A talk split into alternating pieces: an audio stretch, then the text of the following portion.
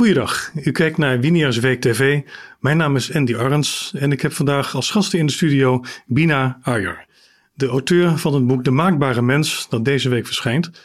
Bina, van harte welkom. Dankjewel. Dank jou wel dat je de moeite hebt genomen om naar de studio eh, te komen om te vertellen over je nieuwe boek. Mhm. Het is niet alleen je nieuwe boek, het is ook je eerste boek. Dat klopt. En daarom wil ik je eigenlijk even vragen om even te vertellen aan de kijkers, wie is Bina Ayer? Ja, Binajar, dankjewel inderdaad dat ik mocht komen. Ehm, ik ben historicus, freelance journalist.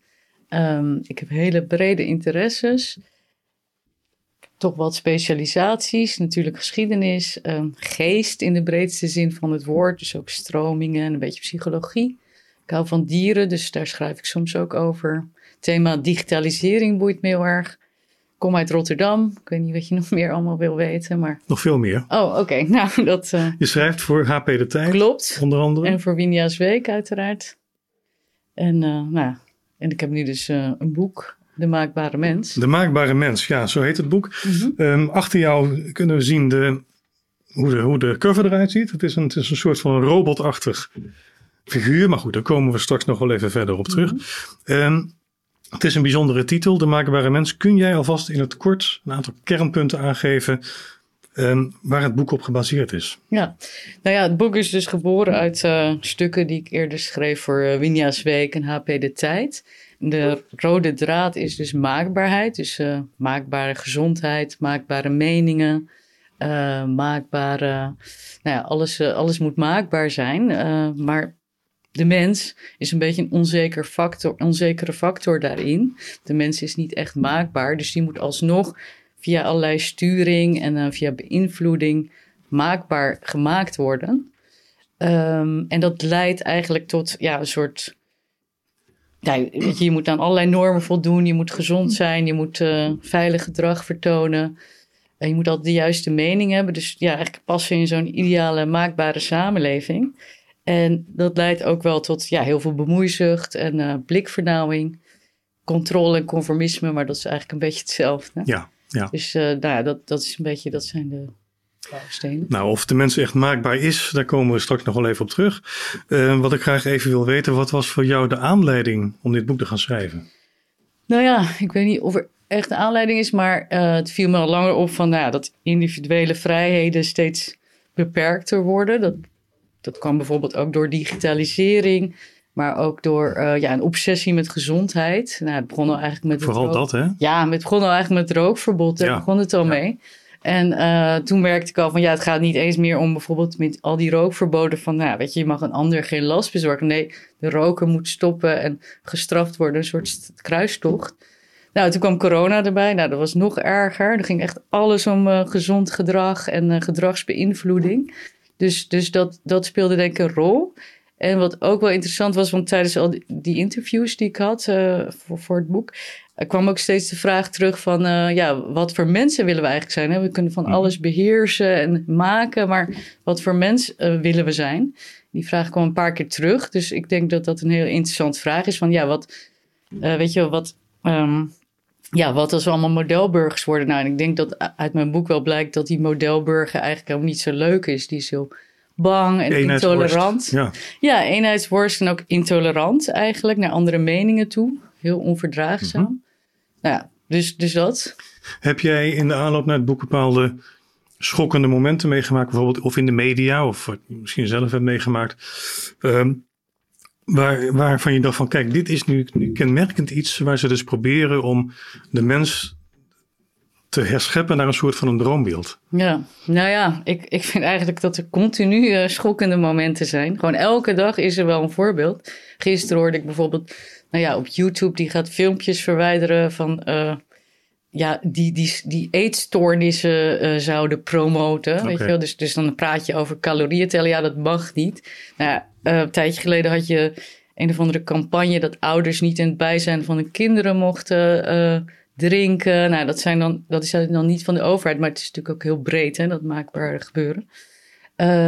Nou, er zijn zoveel voorbeelden eigenlijk. Uh, experts die heel de tijd bezig zijn met gedrag. Van ja, weet je, een gebakje trakteren op het werk is net zo erg als roken. Nou, Ja. dus elke dag is dit nieuws of dingen die verboden worden. Nu is fietsen ook weer een gevaar. Alles is een gevaar.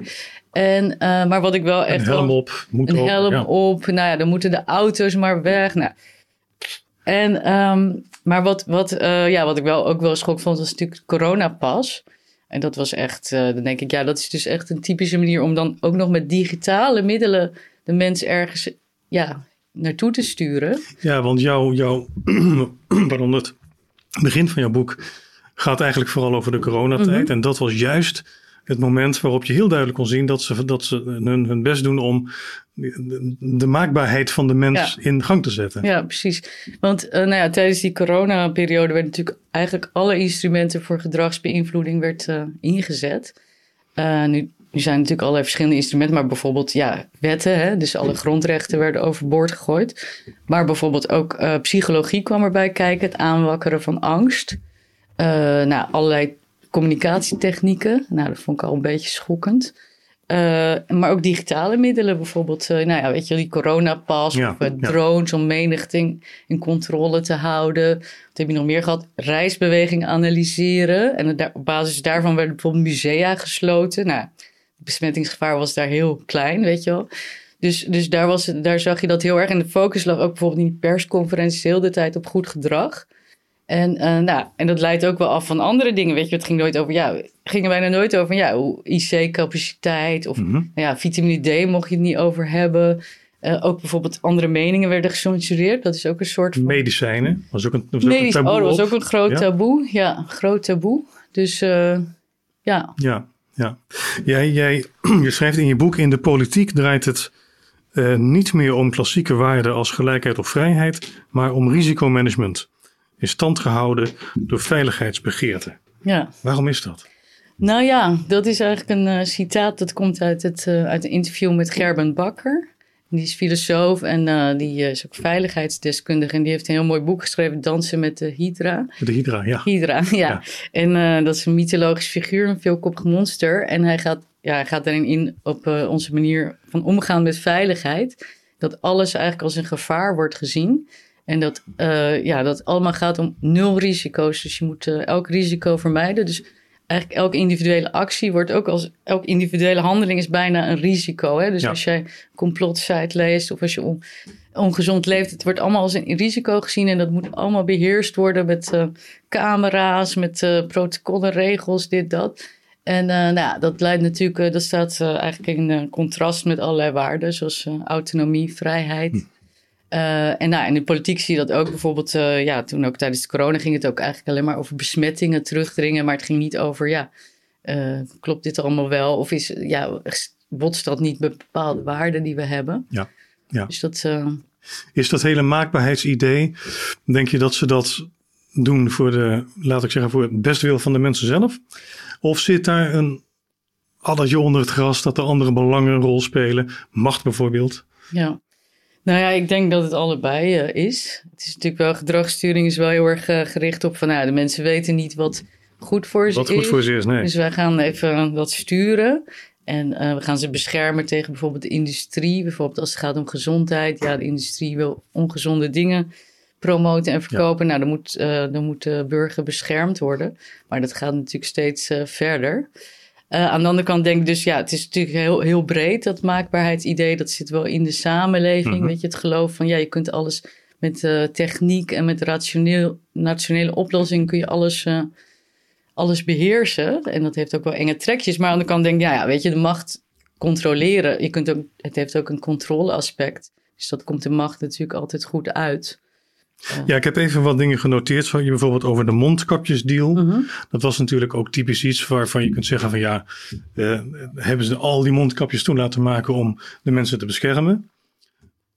Of hebben ze er ook gewoon lekker aan verdiend? Dat is Ja, natuurlijk ook het geval. mhm. De digitale euro, ja, nou ja, dat is dus zoiets wat eh, ook gevaar, ja, gevaarlijk kan zijn. ja, Omdat je daar, daarom zeg ik, kijk, een overheid die stuurt natuurlijk altijd met, ehm, ja, bijvoorbeeld met eh, belastingen, accijns of met wetten en regelgeving, met voorlichting. Maar nu komt daar ook wat meer psychologie en digitalisering bij kijken en dat maakt het gevaarlijk. ja, Ja. Vooral als je bijvoorbeeld ja, individueel gedrag gaat koppelen aan digitale middelen of aan collectieve doelen, dan krijg je een soort social, social, ja, sociaal Social, krediet. social, social credit system. Ja, precies. Ja. Social Is credit dat- system. Dat is natuurlijk een term die je heel vaak hoort. Ja. Ehm, is dat complotdenken of denk je van, ja, daar gaan we echt naartoe? Zoals in China bijvoorbeeld. Nou ja, pff, ik hoop het vooral niet, zeg maar. Ja. Maar eh, ja, dus ik hoop, daarom is het ook gewoon heel belangrijk om naar die waarden te kijken en eh, naar vrijheid en, en, en daar niet helemaal blind op te staren, op eh, goed gedrag. Ja. En ja, en digitalisering, dat, dat, daar moet ook heel goed over nagedacht worden, over technologie. Wat zijn de grenzen? Ja, precies. Het is nog oorbaar en zo. Ja, precies. Bolkestein zeggen. Toch? Ja, ja. ja. Hey, ik heb hier genoteerd, maakbaarheid is tweeledig. Eh, aan de ene kant heb je het manipuleren van ons gedrag en onze gedachten. Eh, maar je hebt ook het biologisch aspect. Mhm. Heb je daar wat voorbeelden van? Nou ja, eh, dus nu bijvoorbeeld de embryowet Ja. wordt verruimd. Zodat je zeg maar van tevoren met allerlei nieuwe technieken kan voorkomen dat iemand zelfs drager is van een e- erfelijke ziekte. Hm. Nou, dat vind ik best wel ver gaan. Dat doet me echt denken aan beetje Brave New ja. taferelen, waar mensen ja, gekweekt en geconditioneerd worden. Ja. En nou, dat manipule- manipuleren is natuurlijk ook, ja, eh, dat, dat, dat vind ik ook eh, ethische, er moet ook eh, goed naar de ethische grenzen worden gekeken. Maar ik vind dat, dat lichamelijke ook best wel heftig. Ehm, en het gevaar daarvan is ook van, ja, weet je, gezondheid is zo de norm, dat, als je niet gezond bent, dan, dan, Dan eh, val je buiten de val je boot. buiten de Ja. boot. Ja. Nou ja, je, een, een van de termen die in je boek voorkomt, dat is het, het, robot, het robotiseren van de mens. ja. Dat is wat ze dus, of tenminste dat is waar we heen gaan, uiteindelijk. Nou ja, eh, dat is, is wel heel interessant. Want het laatste hoofdstuk van mijn boek spreek ik cultuursocioloog Siri Berends.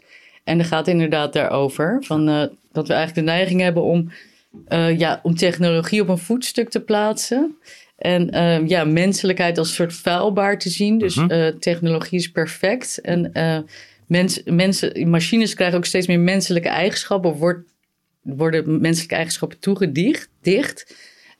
Dus een bekende quote is bijvoorbeeld: ja, het gevaar is niet dat machines als mensen worden, maar mensen als Als machines. ja. En die, die, die tendens zie je wel. Want je ziet bijvoorbeeld ook, weet je wel, ja, hoe mensen, de computer says no bijvoorbeeld, hè, Ja. hoe alles geautomatiseerd is. Nou, soms heb je gewoon iemand aan de lijn van een instantie. Nou, meestal 9 van de 10 keer kunnen ze gewoon helemaal niks. Weet je, als je iets vraagt, eh, ja, nee, het systeem zegt Ja, nee. ja. Eh, maar je ziet het ook in, in ja, de, de manier waarop eh, mensen blind regeltjes volgen. Dat is ook een soort van regeltjes zijn regels. Ook een beetje een vorm van robotisering.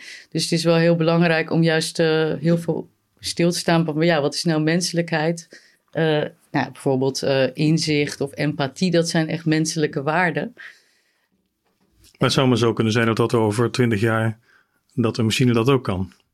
Nou, dat, Of denk je van, dat, dat zover gaat het? dat geloof ik niet. Dat geloof ik niet, maar het is wel, ja, er wordt natuurlijk wel steeds meer geautomatiseerd, getechnologiseerd. En digitalisering staat eigenlijk op gespannen voet met menselijke waarden. Dus binnen digitale systemen is bijvoorbeeld heel weinig eh, ruimte voor afwijkende, alles wat afwijkt, zeg maar. Ja. Maar dat zie je ook bijvoorbeeld in, in eh, het debat, weet je wel. Het is, dan, ja, het is ook een soort robotisch debat geworden. Eh, zij heeft het ook over robotische wokeness bijvoorbeeld. Ja. Mensen moeten een soort van eh, goed-fout schema's praten voordat ze gehoord worden. Dus alles is heel erg, eh, heel erg beperkt. En dat, eh, ja, dat is inderdaad die blikvernauwing. We hebben het nu vooral, vooral over de mens gehad. Ehm, in jouw boek komt ook de, de dieren en de, natuur, en de natuur komen aan bod. Ik zal even een. ik heb een citaat eh, eh, heb ik eruit genomen en dat gaat als volgt. De toenemende gezondheidsbemoeienis eh wringt met liberale principes als individuele vrijheid en verantwoordelijkheid. Zo is solidariteit evenmin heilig als het om gezondheid gaat. Nou weet ik, omdat we elkaar al een poosje kennen, dat jij een, grote kattenliefhebster bent. Ja, dat klopt. We hebben maar gezegd, laten we het vandaag maar niet over katten gaan hebben, anders dan wordt het een uitzending van eh, vier uur. ja, Ehm, daar heb ik veel over te vertellen. daar heb je veel over te vertellen, Ja. dat weten we, ja. Zeg, dat, dat, eh, als, je, als je het hebt over de, die soli- solidariteit, doe je dan ook op het solidair zijn met dieren? Je hebt bijvoorbeeld een hoofdstuk dat heet eh, deugen en dierenwelzijn. Mhm. Ja, want je schrijft bijvoorbeeld, alleen al in 2020 kwamen er 1,6 miljard mondmaskers in de oceaan terecht. Met andere woorden, er waren meer mondkapjes in de oceaan dan kwallen. Mhm, ja. Nou ja, ik vind dierenwelzijn dus heel belangrijk. En, uh, en het grappige is van, uh, nou ja, grappig. Um, je had, uh, dierenwelzijn wordt, wordt als belangrijk gezien. Dieren moeten natuurlijk gedrag kunnen vertonen. Nou, ja. dat is één aspect van dierenwelzijn. Maar soms botst dat dus met menselijk gewenst gedrag, zoals allerlei maatregelen, zoals die mondkapjesplicht. En dat was gewoon zo bizar, want uh, die mondkapjes zijn zo vervuilend en zo slecht. Nou, het dier raakte erin verstikt of uh, ze aten ze op en dan verhongerden ze. Nou, dat, maar daar hoorde je heel weinig over. Ja, weet je, je mocht geen plastic rietjes meer gebruiken, maar ondertussen enorme vervuiling van uh, mondkapjes. Maar dat zie je ook in andere dingen, bijvoorbeeld als het gaat om het klimaat. Nou, windmolens zijn heel slecht voor vogels, ja. maar er is het relatief stil over. En wat mij dan ook opvalt, is dat je dan in dis discussies is het ook een soort weer een soort stammenstrijd. Want de ene helft wijst dan naar de klimaatmaatregelen, de andere helft wijst naar de vleeseter. En uh, ja, je kunt gewoon niet daarbinnen nuance hebben, weet je wel. Dus als je naar de, uh, naar de vleeseter wijst, uh, of je moet naar de vleeseter wijzen of naar de klimaatmaatregelen, maar er is gewoon helemaal geen nuance. Nee, nee, nee. Natuur is ook zoiets. Mm. Hè? Want niet alleen uh, de mens is maakbaar. Um, de mens is, of tenminste de, de leiders, die zijn van mening dat ook de, na de natuur maakbaar is. Mm. Uh, je hebt het in het boek bijvoorbeeld over de maakbaarheid van bossen, mm -hmm. hè, bomenkap. En de natuur in het, in het, in het algemeen, bijvoorbeeld het, het hele stikstofbeleid, wat ja. nu natuurlijk ontzettend uh, hot is. Ja. Ik, ik weet dat er een boek uh, is, Stikstoffuik. dat is het best verkochte boek. Stikstoffuik gaat erg goed. ja, ja, ja, ja, staat op nummer 1. Staat op nummer 1, staat ja. al. Het staat uh, vandaag toevallig, uh, of nee, vandaag, het stond wekenlang stond het op nummer 1. Oké, okay. ja, ja. Maar hoe zit dat precies? Van, waarom is er ook die, die, die behoefte om ook die natuur zo maakbaar te maken? Nou ja, dat is, dat is gewoon via hetzelfde idee van ja, alles is maakbaar. Dus je hebt nu ook ja, een, een soort ja, bossen bijvoorbeeld, die moeten nu klimaatbestendig worden gemaakt. Ja, wat is dat in hemelsnaam, klimaatbestendig? Nou ja, in, ja, dat ze bestand zijn tegen klimaatverandering. Dus dan gaan ze soms gewoon bomen kappen om dan nieuwe bomen te zetten die hm. dan beter bestand zijn. Dat is nou typisch inderdaad dat, dat maakbaarheidsdenken. En ik heb bijvoorbeeld Eve Arnolds geïnterviewd, die is een bosecoloog. En die zegt, ja, die is gewoon zo arrogant om te denken dat, de, dat je het beter kunt dan de natuur. Weet je, de natuur past zich ook wel aan daarin, zegt hij. Ja. Uh, nou, dat is dus echt een typisch voorbeeld ervan. Maar ook bijvoorbeeld biomassa, dat is gewoon ja, bomen kappen voor uh, groene energie. Nou, dat is gewoon op papier klinkt dat goed, maar dat is natuurlijk in de praktijk is dat natuurlijk heel slecht uh, ja, voor de natuur. Ja. Maar je ziet ook bijvoorbeeld het idee van, nou weet je, als we bomen kappen ergens, nou dan zetten we een nieuwe boom in. En uh, daar had hij ook een hele mooie quote over, die Eve Arnolds. Die zei van, uh, ja, dat is net als, uh, weet je wel, alsof je de Amsterdamse grachtengordel afbreekt en zegt, oh dat geeft niet, we zetten wel een nieuwe Phoenixwijk erin. Terwijl die oude bomen, die, die hebben echt Die hebben karakter, die hebben waarde, ja. Hij zei het ook heel mooi, hij zei van, ja, die staan eigenlijk voor tijd. En tijd is het enige wat mensen niet kunnen maken.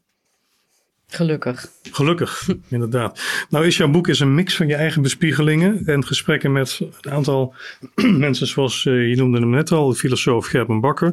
Marianne Zwageman heb je ook uh, mee gesproken. Ja. Wat waren voor jou de criteria om juist met die mensen in gesprek te gaan? Nou ja, ik heb gewoon eigenlijk ook per onderwerp natuurlijk ook naar mensen gekeken. soms komen er gewoon specialisten aan bod. Ja. Uh, vaak is het ook een mix. Sommige artikelen spreek ik, of uh, hoofdstuk spreek ik meerdere mensen. Maar ik heb ook wel een beetje gekeken van, nou, bijvoorbeeld Marianne Zwageman, dat, die komt dan bod in het hoofdstuk over uh, maakbare meningen en de media. Hoe, hoeveel pluriform en veelzijdig is dat?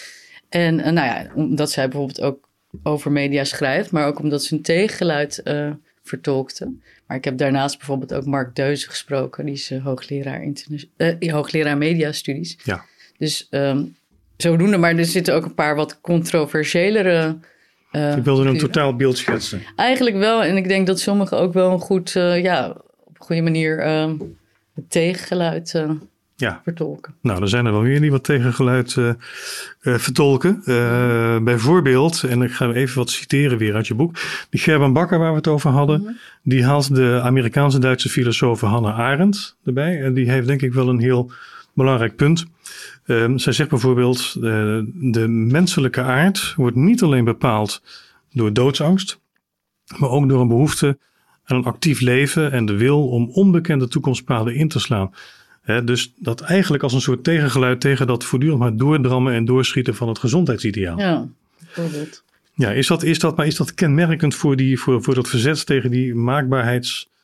Uh, uh, woede, die ja. of die maakbaarheidsdrang? Nou, dat denk ik wel. Dat, nou ja, hij, uh, hij onderzoekt jaar filosofie, filosofie ook van ja, hoe kunnen we inderdaad anders omgaan met veiligheid. En weet je, dat, dat hele idee van elk risico moet uitgesloten worden. Um, maar ik denk dat dat wel, ja, dat, dat geeft bijvoorbeeld hoop. En ik, ik denk dat, dat er ook wel in binnen het verzet, ja, het verzet. Ja, zo mag je het noemen. Zo mag je het toch wel noemen. Is er inderdaad ook wel, uh, is er gewoon, ja, een neiging. Ja, eigenlijk gaat dat tegen dat maakbaar, maakbaarheid, en de technologische ja, uh, technologisering in. Maar dat verzet is heel breed. Dus, dus ik weet niet waar dat precies eindigt. Maar ik denk dat het wel. Uh, dat is, dat is nog even moeilijk te zeggen. Dan nou, komen ze ook nog wel even ja, op. Ja. En, en een ander uh, maakbaarheidsaspect wat je behandelt, dat is diversiteit. Mm -hmm. in het boek heb je het over een uh, dubbele diversi diversiteitsmoraal. Ja. je schrijft bijvoorbeeld diversiteit is in de mode. Maar vrijwel nooit wordt daarmee ook diversiteit van opvattingen bedoeld. Ja. Waaraan denk je nou vooral? Nou ja, je ziet dat ja, eigenlijk minderheden ook een soort modelminderheden moeten zijn. Ja. Dus uh, nou, daar geldt het hokjesdenken nog, nog veel meer. Uh, dus uh, ja, bijvoorbeeld allochtonen die rechts zijn, die vallen, ja, dat, dat past niet in het hokje. Of vrouwen die een beetje conservatief zijn. Of nou ja, je hebt bijvoorbeeld de stichting Roze Leeuw, die, die komt op voor de belangen van homoseksuelen. Maar die, die, die is bijvoorbeeld maar op een hele nuchtere manier. Ja, op een nuchtere manier. En die weigeren bijvoorbeeld zichzelf als slachtoffer te zien. Of, ja. of hun hele identiteit op te hangen alleen aan hun seksuele voorkeuren geaardheid. Sorry, ja, ik moet het niet... Uh, ze mochten ook, ze mocht ook uh, niet met de Pride meedoen, toch? nee, precies, klopt. Want dan worden ze gelijk als... ja, krijgen ze gelijk een label van... ja, je bent extreem rechts. En nou, dat is toch heel ironisch. Want ja. het gaat allemaal om inclusiviteit. Maar dan mogen ze dus niet meedoen omdat ze een andere opvatting hebben. En het is ook heel stereotyp hoe, hoe er met diversiteit soms wordt omgegaan. Want ja, als je als minderheid dus alleen maar een bepaalde opvatting moet hebben, ja, dan ben je eigenlijk uh, geen echt mens met verschillende ideeën of je eigen mening. Je moet de massa volgen. Ja, je moet de massa volgen, je moet betutteld worden. Nou ja, dus, dus dat is heel, uh, heel apart. Betutteling, en, dat komt ook vaak in je boek voor. Ja. Mm -hmm. Ja, betuttel, uh, hoe noem je dat? Een betuttelracist had je het ook al. Ja, ja, er is ook nog, ja, ik heb ook bijvoorbeeld ja, inderdaad een, een hoofdstuk over betuttelracisme. Ja. En ja, dat diversiteit is natuurlijk heel mooi, maar het wordt. De, andere kant is dat het heel erg betuttelend is. Dus van ja, alsof minderheden dus niet op eigen kracht vooruit kunnen komen. Klopt. Ja, dan schrijf je ook, en ik heb lekker veel citaten uit je boek gehaald. Mm -hmm. hoewel diversiteit suggereert dat verschillen gevierd moeten worden, heeft het, fenomeen, heeft het fenomeen in de praktijk ook totalitaire trekjes. Nou ja, dat, dat gaat ook over de cancelcultuur meer. Um, Maar uh, dus, dus ja, de cancelcultuur. Heb, heb je dat zelf wel eens meegemaakt trouwens? Want je schrijft natuurlijk voor HP de Tijd. Mm -hmm. Dat je reacties kreeg van mensen die zeiden van... ja, maar dat kun je toch niet zeggen? Of dat ja, kun je niet schrijven? Nee, dat gebeurt wel eens. Maar dan merk ik vooral... het ligt er ook aan wie ik interview. Ja. Ik heb bijvoorbeeld... ja Reiza Blommestein geïnterviewd. Nou, dan krijg ik meteen dat soort reacties van ja, dit kan niet. Die is fout. Of uh, ja. die is fout. Ja, en dat was eigenlijk een tijd geleden al, toen, toen ze nog iets minder uitgesproken was dan nu. Ja. Maar ja, dan krijg je inderdaad uh, allerlei reacties en soms ook wel eens, uh, ja, weet je wel, niet inhoudelijke reacties. Maar dat is ook kenmerkend voor de cancelcultuur. Dat is ook ja, heel intolerant eigenlijk. Dus dat, dat maakt het dat het totalitaire trekjes heeft. Ja, het is precies. intolerant naar andere meningen, andere opvattingen. Dus daarin geldt ook een soort zero tolerance, net als als het gaat over mhm. veiligheid. Hè, van zero risk, net als het gaat om gezondheid, preventie. Je mag niet ziek worden. Ja. Nou, dat geldt ook in het debat. Van ja, je mag niet ja, zero tolerance. Nou, ze maken ervan zero tolerance voor de intoleranten. Maar ja, als je al een stempel op hebt van intolerant, dan wordt er al niet meer gepraat. Precies. Dus ja. dat is heel, heel ja, beperkend. Ja, ja. Zeg even samenvattend, wat is nou volgens jou de, de, de allergrootste, het allergrootste gevaar eh, van al die, zoals je het in je boek noemt, maakbaarheidsidealen? Ja, nou ja, dat is dus inderdaad dat mensen eigenlijk, dat het lukt en uh, dat mensen als een soort uh, robots worden. Maar je ziet ook dat die maakbaarheidsideaal in de praktijk gaat het helemaal niet zo lekker, want het botst allemaal. Er zijn heel veel tegenstrijdigheden. Bijvoorbeeld digitalisering is natuurlijk ook een soort ideaal. Hè? Alles moet digitaal, maar je ziet, oh, dat botst weer met veiligheid. Nu schijnt weer, is het toch ook weer eng. Ja, cybersecurity, dit, dat. Nou, gemak brengt het ook niet. Gemak is ook zo'n soort basisgebod voor de maakbare mensen. Alles moet makkelijk zijn. Ja. Uh, dus in de praktijk zie je heel veel tegenstrijdigheid. Maar als het natuurlijk wel zou lukken, ja, dan krijg je dus eigenlijk een soort, inderdaad, een soort robots. En dan krijg je een soort Brave New World, waar mm gewoon geen ruimte meer is voor, ja, weet je voor, voor uh, nou ja, ik heb Brave New World pas weer gelezen, geen ruimte voor religie, kunst, voor e-, en, geen enkele afwijking. Ja, 1984 natuurlijk ook, een ja, het idee. Ja, ja en uh, nou ja, goed, dat, is, dat gaat dus in tegen ja, allerlei hele belangrijke waarden als vrijheid, ja. creativiteit, menselijkheid. Dus dat is, uh, je krijgt eigenlijk een soort heel ja, conformisme, uniformiteit.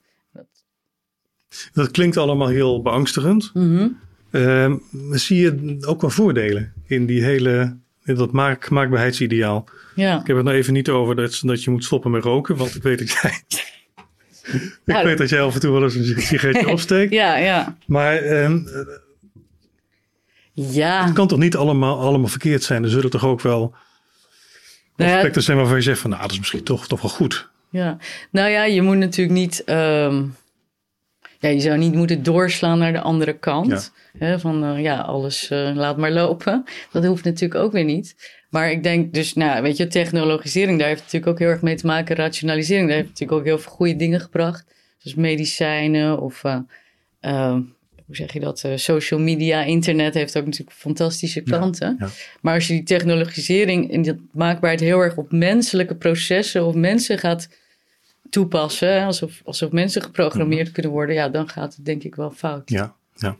Denk jij, even een persoonlijke uh, mening, denk je dat het ze gaat lukken? En dan bedoel ik van, denk je dat het uh, politieke leiders gaat lukken om de maakbare mensen te creëren?